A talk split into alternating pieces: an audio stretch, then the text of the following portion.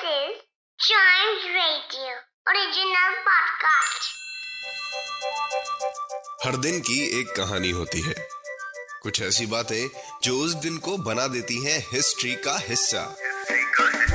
तो आइए सुनते हैं कुछ बातें जो हुई थी in this day's history. Hello and welcome to this day's history's another episode.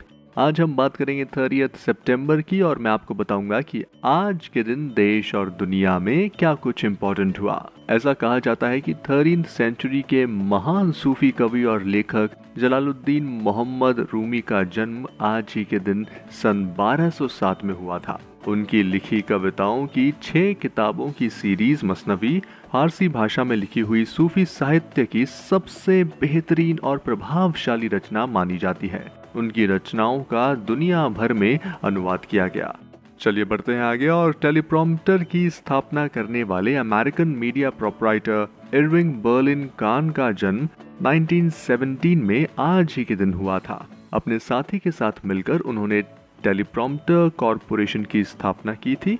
और आपको बता दूं, पुराने ज़माने में किसी भी स्पीकर या टीवी प्रेजेंटर को अपनी स्क्रिप्ट्स याद करनी पड़ती थी या फिर कागज पर कुछ क्लू और डायरेक्शनल वे में उन्हें याद रखते थे, लेकिन बाद में इस टास्क को टेलीप्रॉम्प्टर ने आसान कर दिया।